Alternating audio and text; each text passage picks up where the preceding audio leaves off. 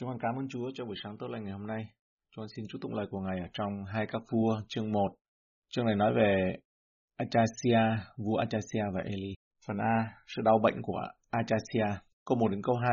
Vua Achasia tìm kiếm bà anh Sebut. Câu 1. Sau khi Ahab băng hà, dân Moab phản nghịch cùng Israel. Triều đại của Ahab là một thảm họa thuộc linh đối với vương quốc phía Bắc, nhưng đó là thời kỳ an ninh chính trị và thịnh vượng kinh tế. Sau khi Ahab qua đời, vương quốc Moab đã tìm thấy một cơ hội tốt để tách quốc gia của mình khỏi sự thống trị của người Israel. Vùng đất của họ nằm ngay phía đông của biển chết và có chung biên giới không xác định với Israel ở phía bắc, khoảng gần điểm mà sông Jordan đổ vào biển chết. Moab đã chịu sự thống trị của Israel kể từ thời David trong 2 Samuel chương 8 câu 2 đến chương 8 câu 11-12. Cuộc nổi loạn này của Moab vào thời Achasia là dấu hiệu cho thấy sự suy toàn quyền lực của Israel và sự phán xét của Đức Chúa Trời. Câu 2. Achasia té ngang qua sông lầu mình tại Samari và vì cơ ấy mang bệnh. Đây chắc chắn là một cuộc khủng hoảng bất ngờ. Những tai nạn như vậy xảy ra cho cả vua và nông dân. Nhà vua dường như đã dựa vào bức bình phong bằng gỗ và rơi từ ban công tầng 2 xuống mặt đất bên dưới. Người bèn sai sứ giả đi mà dặn rằng, hãy đi cầu vấn ba anh Sê Bụt, thần của Ekron đặng cho biết ta sẽ lành bệnh này chăng? Điều này cho thấy rằng Achasia là một người tôn thờ thần ngoại giáo Ba Anh Sê Bụt thực sự vì ông đã hướng đến vị thần này trong lúc gặp gian nguy. Điều này có thể cho thấy rằng Ba Anh Sê Bụt là một vị thần xua đuổi bệnh dịch do ruồi mang đến. Có rất nhiều tài liệu tham khảo về thần ruồi trong văn học cổ điển. Đó là vị thần địa phương của Ekron và có lẽ ban đầu được dùng để xua đuổi ruồi, sau đó trở thành một ác quỷ rất đáng kinh hãi và được cho là có sức mạnh và tầm ảnh hưởng lớn. Trong Tân ước thì ba anh Sebut là tên thường gọi của chính Satan hay còn gọi là hoàng tử quỷ. Con người yêu những vị thần giống với mình nhất, vì vậy không có gì ngạc nhiên khi thấy Achasia sai sứ đến vị thần Philippines khốn khổ này. Ba anh bụt theo nghĩa đen là thần ruồi, nhưng không biết cái tên này được đặt để vinh danh hay là khinh miệt. Lúc đầu nó có thể là một cái tên mang tính khinh thường, sau đó theo cách sử dụng phổ biến nó đã mất đi ý nghĩa ban đầu. Một số người cho rằng vị thần này từng là một trong những thần tượng y học của người Philippines. Danh hiệu nhận được từ ảnh hưởng tưởng tượng của nó đối với côn trùng gây hại cho người Philippines. Trong từ điển kinh thánh Calmet của Taylor có một bức tranh gây tò mò về một miếng dán cổ điển đại diện cho đầu của Jupiter, tức là sao mộc hay là thần Jupiter đấy, có hình dạng của một con ruồi khổng lồ. Kê nói rằng người Phoenici đặt tên cho vị thần chính của họ là Ba Anh Samen, là chúa tể của thịt đàng trong tiếng Phoenici. Người Do Thái gọi là Ba Anh Sebut, chúa tể của loài ruồi. Scaliger thì cho rằng tên ban đầu của ba anh Samen là Sebaim, phát âm nó giống, Chú tể của các của lễ đã giao ước với ba anh Sebut. Chú tể của loài ruồi, nói bằng cách khinh thường, có nghĩa là ông thần này không thể đuổi ruồi khỏi các của lễ của mình, trích trong cuốn hành lang của dân ngoại. Người ta cho rằng một tên gọi khinh bỉ của ba anh Sebut là Ben Sebun, có nghĩa là thần phân. Ở trong Matthew chương 10 câu 25 thì Chúa Giêsu nói nếu người ta đã gọi chủ nhà là Ben phương chi là người nhà. Hoặc là Matthew chương 12 câu 24 nói rằng là người này chỉ nhờ Ben Sibun là chúa quỷ mà trừ quỷ. Mark chương 3 câu 22, Luca chương 11 câu 15, 17 đến 19. Trong đó, theo các nhà quyền lực thời Chúa Giêsu đã đổi tên Bain Sebut thành uh, à, Sebun là thần phân, từ thần ruồi thành thần phân. Người Do Thái thích chơi chữ có thể đã cố ý thay đổi tên của vị thần này. Tuy nhiên, một số người định nghĩa Ben Sebun có nghĩa là chúa tể của nơi ở, mà tiếng Việt có thể nôm na là thổ địa hay thổ công. Câu 3 đến câu 4, thông điệp của Eli cho Achasia. Câu 3. Nhưng thiên sứ của Đức Giê va phán với Eli người Thi Sebe rằng hãy trỗi dậy đi lên đón các sứ giả của vua Samari và nói với họ rằng trong Israel há không có Đức Chúa Trời sao nên ngươi đi cầu vấn ba anh Sebut thần của Ekron. Không nghi ngờ gì là vua Achasia tin rằng Đức Giê va đã sống trong quá khứ nhưng hiện tại thì vua sống như là không có Đức Chúa Trời trong Israel vậy. Achasia là một người thực hành sự vô thần và ông tìm kiếm ba anh Sebut thay vì tìm kiếm Chúa, chứng tỏ cho cái điều này. Câu 4. Bởi cơ đó, Đức Giêsu phán như vậy, người sẽ không xuống khỏi giường mà người đã lên, nhưng hẳn sẽ chết. Đoạn Eli đi. Achasia đã không tìm kiếm sự giúp đỡ từ Đức Chúa Trời thật, do đó ông sẽ không nhận được sự giúp đỡ thực sự. Thay vào đó, đây sẽ là dịp để Đức Chúa Trời thật gửi thông điệp phán xét đến vua Achasia. Khi người cổ đại tìm kiếm các vị thần của họ về vấn đề y tế, kết quả thường được đưa ra trong các văn bản tiên lượng y tế là người đó sẽ sống hoặc sẽ chết như trong câu 6 hay câu 16, ngươi hẳn sẽ chết. Điều này có nghĩa là những lời của Eli được diễn đạt như một chẩn đoán y khoa. Cứ như thể Eli nói đây là chẩn đoán bệnh của ngươi, Achasia, tình trạng của ngươi là nghiêm trọng và không thể phục hồi. Trên thực tế, đây là một sự thương xót đối với Achasia. Chúa nói với ông một điều mà ít người biết, cái chết của ông sắp xảy ra và ông có thời gian để ăn năn và chuẩn bị gặp Chúa. Lời thông báo tiên tri này cũng có thể giải thích tại sao Ajaxia không muốn tìm kiếm câu trả lời từ Chúa. Ông biết câu trả lời sẽ là gì khi tìm kiếm Banh xê Bụt cho một câu trả lời. Achasia có thể đã muốn tìm một vị thần để nói cho ông những gì mà ông muốn nghe. Câu 5 đến câu 8, các sứ giả trở lại với Achasia. Câu 5 đến câu 6. Các sứ giả trở về cùng Achasia, người hỏi rằng, vì sao các ngươi trở về? Chúng thưa rằng, có một người đi lên đón chúng tôi và nói với chúng tôi rằng, hãy trở về cùng vua đã sai các ngươi và nói với người rằng, Đức Giê-va đã phán như vậy. Trong Israel há không có Đức Chúa Trời sao nên ngươi sai đi cầu vấn Banh xây Bụt thần của Ekron. Bởi có đó, ngươi sẽ không xuống khỏi giường mà ngươi đã lên, nhưng hẳn sẽ chết. Mặc dù họ được cử đến để tìm kiếm một lời từ các thầy tế lễ ngoại giáo của Banh Sê Bụt, nhưng lời từ Eli đã thuyết phục họ rất nhiều để họ không tiếp tục sứ mệnh ban đầu mình được sai đi. Phái đoàn chính thức này của nhà vua chắc chắn sẽ không từ chối nhiệm vụ hoàng gia của họ nếu như chỉ có ai đó ẩn danh đơn giản yêu cầu họ. Phải có một phẩm chất nghiêm túc trong những lời nói trên, khó cưỡng lại trong nhân cách mà phỏng đoán phần nhiều là của Eli. Có một sự hiện diện tâm linh mạnh mẽ đã buộc họ phải vâng lời người lạ mặt này ngay cả khi họ không biết ông ta là ai. Câu 7 đến câu 8 Vua bèn hỏi họ rằng, người đi lên đón các ngươi và nói những lời ấy ra sao? Chúng thưa, người đó mặc áo lông và thắt lưng bằng dây da. Vua nói rằng ấy là Eli, người Tisebe. Achasia rõ ràng nghi ngờ chính tiên tri Eli đã nói lời này. Sự nghi ngờ của ông đã được xác nhận khi họ mô tả người đó là mặc áo lông và thắt dây lưng bằng da. Các từ trong tiếng Do Thái được dịch theo nghĩa đen mặc áo lông có nghĩa là người có lông rộng. Mô tả này có nhiều khả năng đề cập đến những tấm da động vật có lông mà Eli mặc quấn quanh lưng bằng dây da. Việc nhận diện Eli qua quần áo cũng kết nối ông với chức vụ của Giang Baptist, mà theo Trung bạc câu 4 nói rằng, Giang Baptist mặc áo bằng lông lạc đà buộc dây lưng bằng da. Khi các thầy tế lễ người Lê Vi nhìn thấy ông, họ hỏi, ông có phải là Eli không? Giang chương 1 câu 19 đến 21 ấy. Có thể vì Eli có nhiều tóc ở trên đầu và mặc một áo choàng bằng lông, như từ này được dùng trong Sachari chương 13 câu 4, như một kiểu mẫu của sự ăn năn. Phần B, Eli xuất hiện trước Achasia, câu 9 câu 10, sự phán xét đến với những người lính bị bắt. Câu 9. Vua bèn sai một quan cai 50 lính đi với 50 lính mình lên cùng Eli và Eli đương ngồi trên chót gò. Đây có lẽ phải là nhiều người lắm để đi bắt một nhà tiên tri. Rõ ràng Achasia đã cử nhiều người hơn là bình thường. Câu 9b. Quan cai nói với người rằng, hỡi người của Đức Chúa Trời, vua đòi ông xuống. Vị quan cai ở đây đã thừa nhận sự công bình của Eli khi gọi ông là người của Đức Chúa Trời. Vì vậy, mặc dù họ đã theo lệnh của vua, nhưng họ đã sai khi làm điều này một lỗi chết người. Kinh Thánh dạy rõ ràng rằng chúng ta phải phục tùng chính phủ và các cơ quan quyền lực. Roma chương 13 câu 1 đến câu 2. Mọi người phải vâng phục các đấng cầm quyền trên mình, vì chẳng có quyền nào mà không đến bởi Đức Chúa Trời. Các quyền đều bởi Đức Chúa Trời chỉ định, cho nên ai chống cự quyền phép, tức là đối địch với mạng lệnh Đức Chúa Trời đã lập, và những kẻ đối địch thì chuốc lấy sự phán xét vào mình. Tuy nhiên, Kinh Thánh cũng cho biết mệnh lệnh phải phục tùng trong lĩnh vực con người không bao giờ là tuyệt đối, nhưng luôn có điều kiện bởi trách nhiệm lớn hơn là phải phục tùng Đức Chúa Trời trước Công vụ sơ đồ chương 5 câu 29, thà phải vâng lời Đức Chúa Trời còn hơn là vâng lời người ta. Người chỉ huy này lẽ ra là phải chống lại mạng lệnh vô đạo đức và trái với lương tâm từ vua Achasia và thay vào đó là vâng lời Đức Chúa Trời. 50 người của ông ta đáng lẽ phải từ chối tuân theo mệnh lệnh vô đạo đức của người quan cai. Câu 10 nhưng Eli đáp cùng quan cai 50 lính rằng, nếu ta là người của Đức Chúa Trời, nguyện lửa từ trên trời giáng xuống thiêu đốt ngươi luôn với 50 lính của ngươi đi.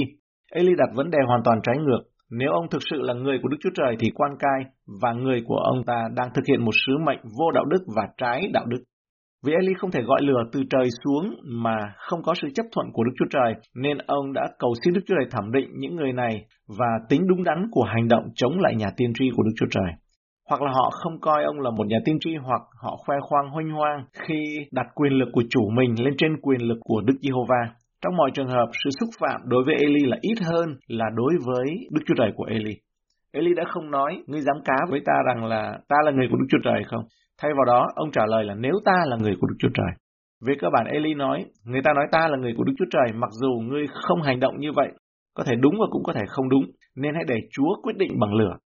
Một số đã đổ lỗi cho nhà tiên tri vì đã tiêu diệt những người này bằng cách giáng lửa từ trời xuống cho họ. Nhưng họ lại không nghĩ rằng từ Eli thì không thể giáng lửa từ trời xuống được.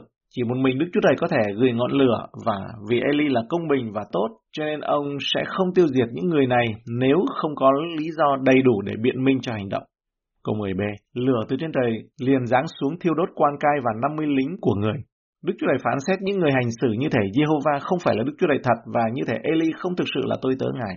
Quan cai ra lệnh cho Eli đi xuống, người của Đức Chúa Trời đã không đi xuống nhưng ngọn lửa của Đức Chúa Trời thì đã giáng xuống. Cần phải lưu ý rằng những yêu cầu của quan cai đối với Eli đã sai. Một vị vua không có quyền yêu cầu sự trung thành như vậy và một hành động của ông phải luôn hợp theo lời của Đức Chúa Trời. Đức Chúa Trời đang bảo vệ lời của Ngài và tôi tớ Ngài. Câu 11 đến 12, sự phán xét cũng đến với quan cai thứ hai. Câu 11, Achasia lại sai đến Eli quan cai 50 lính khác đi với 50 lính người. Quan cai này nói với Eli rằng hỡi người của Đức Chúa Trời, vua phán như vậy, hãy mau mau xuống. Quan cai thứ hai lặp lại lỗi tương tự như quan cai thứ nhất. Nhưng với cảm giác tội lỗi hơn vì ông biết điều gì đã xảy ra với vị quan cai thứ nhất, sự phán xét đối với nhóm đầu tiên đáng lẽ phải cảnh báo người quan cai thứ hai này và 50 lính của ông ta. Yêu cầu cụ thể của quan cai thứ hai này là hãy mau mau xuống, cho thấy là vị quan cai thứ hai này thực hiện yêu cầu của mình táo tợn hơn và khắt khe hơn nữa. Dân chúng và các nhà lãnh đạo của Israel đã theo đuổi các thần ngoại giáo quá lâu đến nỗi họ không thể phân biệt được đâu là thần tượng, thần bất lực của thế giới ngoại giáo và đâu là Jehovah Đức Chúa Trời thật của Israel. Họ nghĩ rằng Đức Jehovah cũng bất lực như những vị thần vô dụng của họ. Câu 12 Nhưng Eli đáp với người rằng, nếu ta là người của Đức Chúa Trời, nguyện lửa từ trên trời, giáng xuống thiêu đốt ngươi với 50 lính của ngươi đi. Lửa của Đức Chúa Trời liền từ trời giáng xuống thiêu đốt quan cai với 50 lính của người. Eli giao phó vấn đề này lại trong tay của Đức Chúa Trời. Và một lần nữa Ngài đáp lại bằng sự phán xét đầy kịch tính. Câu 13 đến 15. Vị quan cai thứ ba hạ mình đến, cầu xin Eli và Eli đã đi theo. Câu 13 đến 14. Achasia lại sai một quan cai 50 lính đi với 50 lính mình. Quan cai này lên đến quỳ gối xuống trên mặt Eli cầu xin người rằng, hỡi người của Đức Chúa Trời, xin ông xem quý trọng mạng sống tôi và mạng sống của 50 người này là kẻ tôi tớ ông. Kìa, lửa đã giáng từ trời thiêu nút hai con cai 50 lính trước và 50 lính của họ, nhưng bây giờ xin xem mạng sống tôi là quý trọng trước mặt ông. Người con cai thứ ba tiếp cận sứ mệnh của mình theo một cách hoàn toàn khác. Ông hạ mình đến với Eli và nhận biết rằng ông thực sự là người của Đức Chúa Trời. Có lẽ người con cai thứ ba đã nhìn vào hai đám đất cháy đen gần đó trước khi nói chuyện với Eli. Câu 15 Thiên sứ của Đức Giê va nói cùng Eli rằng, hãy đi xuống với người, chớ sợ chi. Vậy Eli trỗi dậy đi xuống với quan cai, đến cùng vua. Không phải Đức Chúa Trời không muốn Eli đi gặp vua Achasia, đó là Achasia, các quan cai và binh lính của họ đều hành động như thể không có Đức Chúa Trời trong Israel. Khi yêu cầu được đưa ra một cách khôn ngoan và hạ mình, Eli đã đi cùng. Có nhiều lý do khiến Achasia muốn bắt Eli, mặc dầu ông đã nghe lời tiên tri qua Eli. Có lẽ ông ta muốn Eli đảo ngược lời nói về sự diệt vong của mình và sẽ dùng vũ lực để buộc Eli làm điều đó. Có lẽ vua chỉ muốn thể hiện sự giận dữ của mình đối với nhà tiên tri này, người đã gây rắc rối cho ông và cha của ông là Ahab trong thời một thời gian dài. Có lẽ ông ta muốn khiến Eli im lặng một cách đáng kể để ngăn cản các tiên tri trong tương lai mạnh dạn dám lên tiếng chống lại vua Israel. Đức Chúa Trời bảo đảm với Eli rằng ông không có gì phải sợ Achasia hết. Câu 16, Eli đưa ra thông điệp tương tự cho Achasia. Người nói với vua rằng, Đức Diêu phán như vậy bởi vì ngươi có sai sứ giả đến cầu vấn Bai Xây Bụt thần của Ekron. Há trong Israel chẳng có Đức Chúa Trời để cầu vấn sao? Nên ngươi sẽ không xuống khỏi giường ngươi đã trèo lên, vì ngươi chắc quả sẽ chết là chắc chắn sẽ chết. Đây cũng chính là thông điệp mà Eli đã ban cho những người mà Achasia gửi đến để câu hỏi ba anh bụt. Thông điệp từ Chúa không thay đổi chỉ vì Achasia không muốn nghe lần đầu tiên. Câu 17 đến 18, Achasia chết và không để lại người kế vị. Câu 17, vậy Achasia thác theo như lời Đức Diêu và đã cậy Eli mà phán ra. Kết quả là bằng chứng, Eli đã được chứng minh là người của Đức Chúa Trời vì lời tiên tri của ông đã được ứng nghiệm như đã nói. Achasia đã không hồi phục sau khi té qua sông lầu. Mọi thứ ông làm đều yếu đuối nhu nhược, thiếu đức tin khốn khổ.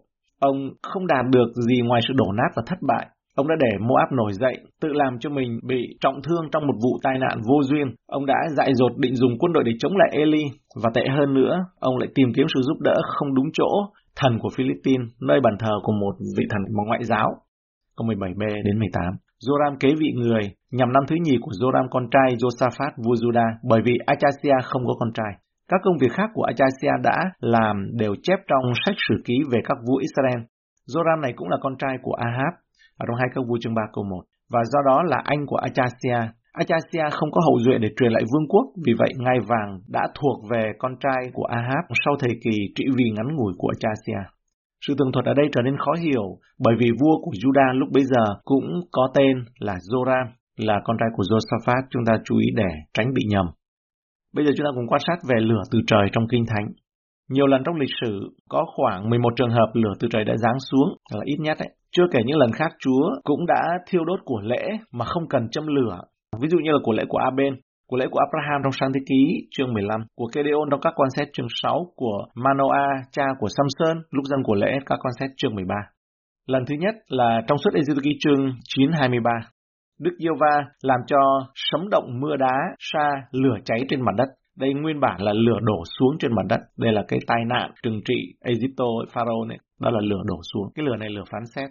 Lần thứ hai là lửa từ trời đổ xuống thiêu hủy bầy gia súc của Job, Job chương 1 câu 16. Đây là một cuộc tấn công trực tiếp từ Satan.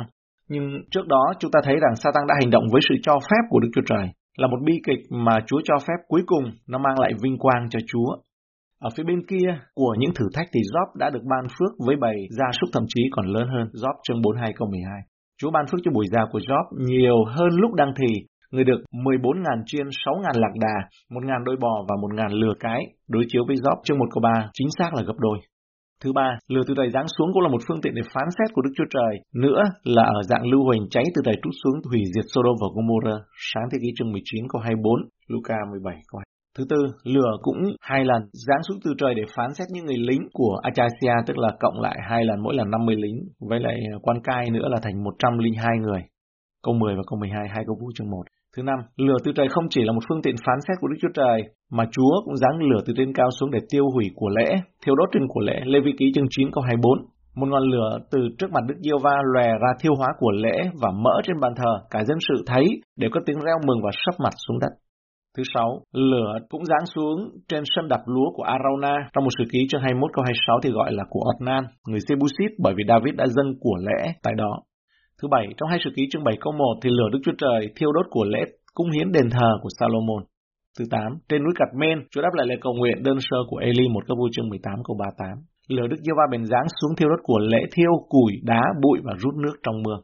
Trong mỗi cửa lễ thiêu bằng lửa từ trời, Đức Chúa Trời đã nêu một điểm quan trọng. Trong Lê Vi Ký chương 6 câu 13 thì Chúa truyền rằng lửa trên bàn thờ không được phép tắt và luôn cháy trong đền tạm. Và ngọn lửa đó phải cùng dẫn Israel đi vào đất hứa. Thì ở trong Lê Vi Ký chương 9 câu 24, ba chương sau thì lửa từ trời đã thiêu đốt của lễ và ngọn lửa đó được giữ cho đến khi vào đất hứa. Qua 40 năm trong đồng vắng trải mấy trăm năm vào đất hứa cho đến khi đền thờ Salomon được xây dựng, lửa cháy một lần nữa. Lửa giáng xuống khi cung hiến đền thờ. Hình bóng của lửa Đức Thiên Linh không được tắt.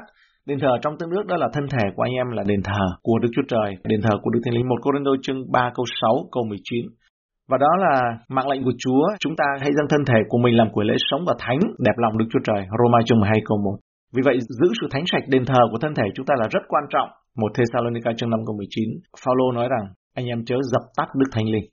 Trong trường hợp của David, Đức Chúa Trời đã tha thứ tội lỗi kiêu ngạo cho ông khi ông tiến hành điều tra dân số và ngăn chặn bệnh dịch ở Israel mà dân của lễ tại sân đạp lúa của Arona đấy. Đó chính cũng là nơi xây đền thờ sau này. Và tại đó xác định cái nơi đền thờ tương lai được xây dựng về sau này, núi Moria. Trong trường hợp của Salomon, Đức Chúa Trời đã thánh hiến, địa điểm đó làm nơi mà danh ngài ngự đời đời. Hai sự ký chương 7 câu 16. Phản ứng là trong hai sự ký chương 7 câu 3. Hễ thầy dân sự thấy lửa vinh quang của Đức Giê-hô-va giáng xuống đền, bèn sắp mặt xuống đất trên nền lót thờ lại Đức Giê-hô-va và cảm tạ Ngài mà rằng Chúa là nhân từ vì sự thương xót của Ngài còn đến đời đời. Trong trường hợp của Eli, Đức Chúa Trời đã làm xấu hổ các tiên tri thần ba anh là thần không có quyền gọi lửa và tuyên bố danh hiệu hợp pháp của Ngài là Giê-hô-va là Đức Chúa Trời. Dân sự la lên như vậy. Thật thú vị, trong chức vụ trên đất của Chúa Giêsu, hai môn đồ ngài là Gia Cơ và Răng muốn gọi lửa từ trời giáng xuống để phán xét một làng Samari vì họ không tiếp đón Chúa. Tuy nhiên Chúa Giêsu quay lại của trách họ như Luca chương 9 câu 55 nói rằng linh nào đã hướng dẫn các ngươi làm điều đó. Bởi vì Chúa Giêsu ngài không đến lần thứ nhất để kết án nhưng để cứu thế gian, Giăng chương 3 câu 17. Gia cơ và Răng đúng là con trai của sấm sét, Mark chương 3 câu 17. Họ muốn điều mà họ cho là công lý nhưng ý tưởng của họ là đi ngược lại với kế hoạch thương xót của Đức Chúa Trời. Công lý của Chúa sẽ đến nhưng theo điều kiện của Ngài không phải của chúng ta. Thứ 9, trong cơn đại nạn, vào thời kỳ cuối cùng, tiên tri giả sẽ khiến lửa từ trời giáng xuống như một phương tiện để lừa dối mọi người thờ phượng Antichrist. Khai huyền chương 13 câu 13. Thứ 10, Giang Baptist giới thiệu trong Giang chương 1 câu 29, Chúa Giêsu là chiên con của Đức Chúa Trời để cất tội lỗi thế gian đi. Được ứng nghiệm tại thập tự giá, đồi cô cô tha và Matthew chương 3 câu 11, Luca chương 3 câu 16. Giăng Baptist cũng báo trước rằng Chúa Giêsu sẽ làm bắp tem bằng Đức Thánh Linh cho chúng ta và bằng lửa. Nó được ứng nghiệm 50 ngày sau sự kiện thập tự giá vào là ngày lễ ngũ tuần. Hiện tượng có một không hai trong lịch sử trong công vụ sơ đồ chương 2 câu 1 đến câu 3 là khi các môn đồ nhóm họp lại, thình lình có tiếng từ trời như tiếng gió thổi ào đầy khắp nhà môn đồ ngồi. Các môn đồ thấy lưỡi rời rạc từng cái một như lưỡi bằng lửa hiện ra đậu trên mỗi người trong bọn mình. Váy thải đều được đầy dẫy Đức Thánh Linh khởi sự nói các thứ tiếng khác theo như Đức Thánh Linh cho mình nói. Hội thánh được khai sinh bằng lửa của Đức Chúa Trời và các cửa ông phủ chẳng thắng được hội đó như Chúa Giêsu đã phán ở trong Matthew chương 16 câu 18. Thứ 11, và vào cuối thiên hy niên, Đức Chúa Trời hứa rằng Ngài sẽ tiêu diệt quân đội của Gog và Magog bằng lửa từ trời trong Khải huyền chương 20 câu 7 đến câu 9. Khi hạn ngàn năm đã mãn rồi, quỷ Satan sẽ được thả và nó ra khỏi ngục mình đặng dỗ dành dân ở bốn phương trên đất, dân Cót và dân Ma Cót. Nó nhóm chúng lại để chiến tranh, đông như cát bờ biển. Chúng nó lên khắp các vùng rộng trên mặt đất, vây dinh thánh đồ và thành yêu dấu, nhưng có lửa từ trên trời rơi xuống thiêu diệt chúng nó. Cảm ơn Chúa cho bài học này.